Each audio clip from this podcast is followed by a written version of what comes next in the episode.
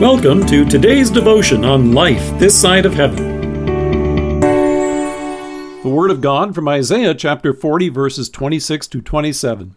Lift your eyes and look to the heavens, who created all these. He who brings out the starry host one by one and calls them each by name.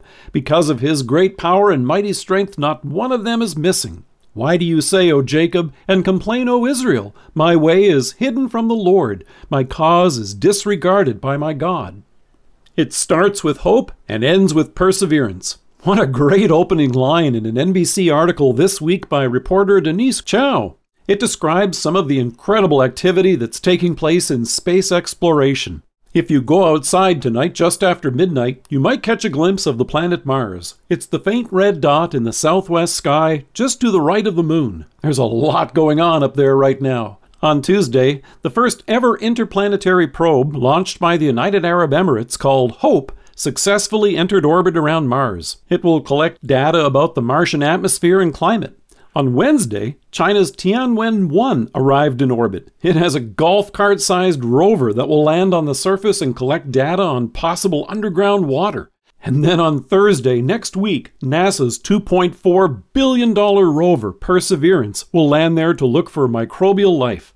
That's a lot of activity that will take place on a tiny dot in the night sky.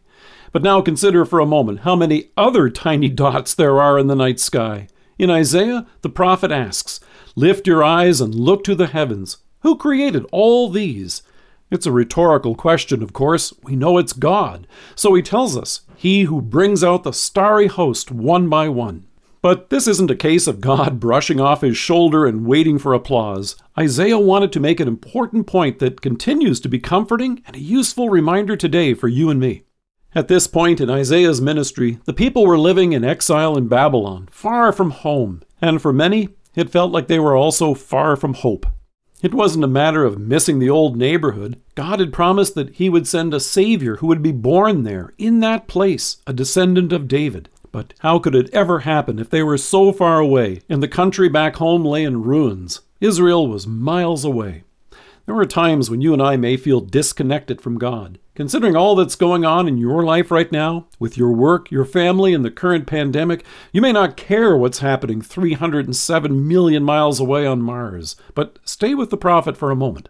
Isaiah notes that God brings out the starry host one by one and calls them each by name. Because of his great power and mighty strength, not one of them is missing. So then he goes on to ask, why do you say, O Jacob, and complain, O Israel? My way is hidden from the Lord, my cause is disregarded by my God. They, along with everything that they were facing, weren't hidden from God, and thankfully, neither are we. When it comes to exploring Mars and the incredible number of details that go into it, it's no surprise that the folks at Space note about half of the flights to the red planet fail. By contrast, God's care, not just for this planet, but for every one of those lights in the night sky, never fails. With that level of detail, you can be sure that we're never hidden from God. There's no detail or concern in our life that's too insignificant for prayer. God's promise to send a Savior was rock solid, and He completed that mission. He rescued them from their exile and returned the people to the land. Jesus was born and has redeemed us from our sins. And as our Savior suffered and died for us on the cross, he had you and me in mind. In his great power and mighty strength, you are never far away or hidden from God. And in his great compassion, he hears our prayers, renews our strength, assures us of his love, and brings us his mercy again this day. Let us pray. Loving God, thank you that in Christ I may begin my day with steadfast perseverance and end with confident hope. Amen.